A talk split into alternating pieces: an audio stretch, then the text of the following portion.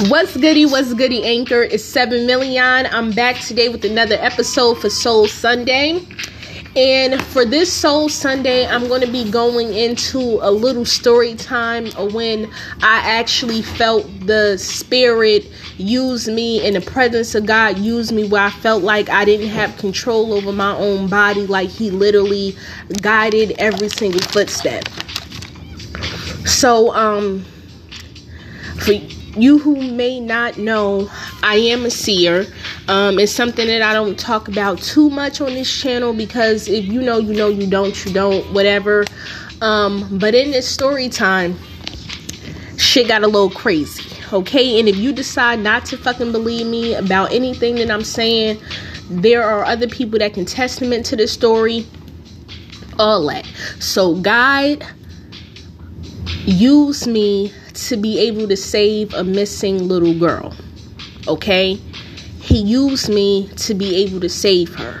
Now, how this story time went, I was at work and um I was dealing with one of the managers, not like that, like he and I just ended up getting really cool, you know. So to be him, my mother and I, we'll be smoking weed, shooting shit after work. And it's like that whole day, I just kept hearing God say, I'm going to use you. I'm going to use you for something. Be on point. I'm going to use you for something. But I'm young. I'm still really young. So I'm not, I'm thinking I'm just bugging the fuck out, to be honest. So after work, we in the car, we smoking some motherfucking dank. Nigga, when I tell you I'm high on top of high on top of high, on top of high and we was at, we was on our way to the wing stop on Sepulveda and Vanowen. But after work, we was chilling for a minute, you know, smoking weed, getting high, you know, so the munchies feeling right and all that. So the guy that I was with, the manager, uh, we gonna call him Chris. When I was with Chris, I kept telling him I was a seer. Now that there had been some incidents where some things had happened that I actually said um and all of that, but it's like he still wasn't trying to believe me until this faithful fucking day. So put the weed out, all that, sit for a minute because we stuck. We chopping it up. He like, yo, that shit was crazy that you was telling me about woo wop. And I'm like, yeah, I know. He like, how that happened to you? I'm like, to be honest with you, nigga, I don't even fucking know. Like, it, it went in stages in a way. Like, at 19, I was seeing in dreams, but it was taking like six, seven months before the shit I saw actually happen. It was taking a minute. So when I turned like 20, I was able to see without dreaming, just like seeing stuff but it was still taking a minute for it to happen. Like damn near where I forgot about the shit or where I told someone something and it happened, but it would just take so long. So by the time I got like 21, 22, 23, like shit that I was saying was happening quick, like quick. It was scaring the shit out of me, you know, because I didn't I didn't want that ability. Like I, I was seeing shit that I wasn't supposed to be seeing. As far as the lines of um people dealing with people they not supposed to shit that they was trying to hide you know and it would just come out like fucking word vomit. And um it, it was it was crazy. And it was scaring the shit out of me. And i told him i didn't his cousin had passed away. I never met his cousin. But i told him everything about his cousin down to his size his sign, what he looked like, his birthday, how he was when he was alive. And he like, how you know all this shit? I said, nigga, I don't know. So it was like it was scaring him, but also intriguing him at the same time. It's like, but he was really one of them people. It was hard for him to believe. But on this faithful fucking day, we gonna get into it. So we finally get into Wingstop. I order my famous lemon pepper and teriyaki wings. This is when they still had teriyaki. I don't know why they discontinued that shit. I don't know why. That burns my fucking biscuits. All right, moving on. We at the table. We got our food and stuff. I'm high as a motherfucking kite. I'm not gonna hold you. We all high probably don't even know our fucking names. Thank God they brought the order to the table. That shit's probably still would have been sitting. So this lady comes in, right? She comes in with this uh with this flyer saying missing little girl. She passed she was passing them out in Wingstop, right? She hands me the paper. She didn't give one to everybody at the table at my table, but she gave like all the other tables, she gave all of them they separate one. But when it got to our table, she only gave me one. And it's like I was holding the paper in my hand, right? And I'm looking at the paper. And it has the picture of the little girl. It has her birthday, her height, her weight, um, what city she's from, her mother contact number, all of that, right? About after the lady did that, she walked out of um she walked out of Wingstop. This is on the Wingstop on Sepulveda and Vanowen. Where it's inside that plaza connected to the laundromat and all that shit. This is where the shit is about to get a little fucking trippy. Just bear with me. So exactly 35, 40 seconds later, I jump up I run out of fucking Wingstop. When I tell you, darted, darted out of fucking Wingstop, and I heard the spirit say to me, She's in the laundromat.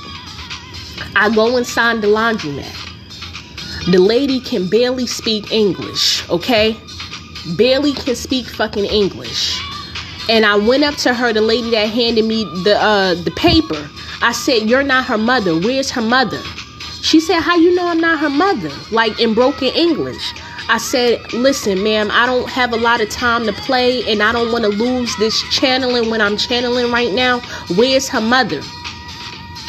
So she directs me to her mother. I said, Ma'am, I know that you don't know me and I don't want to scare you. I don't want to turn you off. I don't want you to think I'm crazy or none of that. I said, I know where your daughter is. But you have to listen to me and you have to trust me and you have to believe me. I know this is a lot to be asking from a train from a stranger, but please bear with me. So the lady translating because the mom don't really speak no English at all. Like she trying to comprehend what I'm saying and she see the seriousness in my eyes. I said, I know where your daughter is. And by that time, Chris is trying to come and find me. So he just so happened to see me in the laundromat because of the clear ga- glass. So he come in behind me and he like, what the fuck are you doing, Seven? Why the fuck did you run out of Wingstop like that? What the fuck are you doing? I'm I don't even I don't even acknowledge him. I don't even break my concentration. This is the first time he really, really got the real life see me in fucking action outside of looking at the fucking paper, I said, Your daughter has been kidnapped by people you consider to be family. I said, Your daughter is on the corner of fucking Camarillo in a house with a camper in front. I said, They are on their way to fucking Mexico to go sell your fucking daughter. I said, She was picked up from her high school. She said, Yes, she was picked up from school. They translating back and forth. I said, I know. She was picked up from the fucking high school. I said, Your daughter is very, um, she's very blunt. She's very straight to the point and she doesn't trust a lot of people. I said, That's how you know it's your fucking friends that picked her up. I said, It was a family that she can trust. I said, She's in their fucking house. I said, They ain't, I said, They not raping her and beating up on her, nothing like that. And the woman just started breaking down in tears. My right hand to fucking God. This shit was so crazy. Bear with me. Any fucking ways. I said, she, I said, do you know the house that I'm talking about? She said, yes, I know where they where that is. I said, you better hurry up and go get your ass to that house. I said, call the police first because if they act like they don't want to let you in, had the police kick down the fucking door. I said, because your daughter is in that fucking house. I said, she's in a spare bedroom. They blocked off all the windows. They locked the door. I said they not raping her. They not beating on her. They still feeding her, but they not letting her leave the fucking house. And they took her cell phone and she just started crying and breaking down and she like she like why would they take her i said they trying to sell her in mexico because they feel like she a half breed i said her father white right She said, How you know her father white? I said, Is he white? Correct? I said, And your daughter don't speak no Spanish, right? I said, So they feel like, you know, she's a fucking half breed. Go ahead and nix her the fuck off. And I said, The crazy thing about it is, your friends don't have no kids. They wanted kids. And she looked at them like a second family. She said, How do you know all of this? I said, Ma'am, look, I don't know how the fuck I know what I know. But listen, I'm telling you, that's what the fuck your daughter is. And the more time you sitting up here bullshitting around with me, I didn't gave you all the details I possibly can. You need to get the fucking police on the line, let them know what's good, and um, and, and, get up on that. I said she's still at the fucking house right now. Mind you, this was like probably going on 8 39 o'clock at this time. I said in the morning, they trying to get on the motherfucking highway in that camper and sell her ass in fucking Mexico. She said they do take trips back and forth to Mexico a lot. I said, look, you being naive right now. I said, these niggas is with the fucking shits. This is what I told her. I said, look, take down my number. If you have any questions, but you need to hurry up and get your ass on, on a good foot now. So she hurried up and took down my number. The girl still translating all all this this shit was crazy. Crazy, right?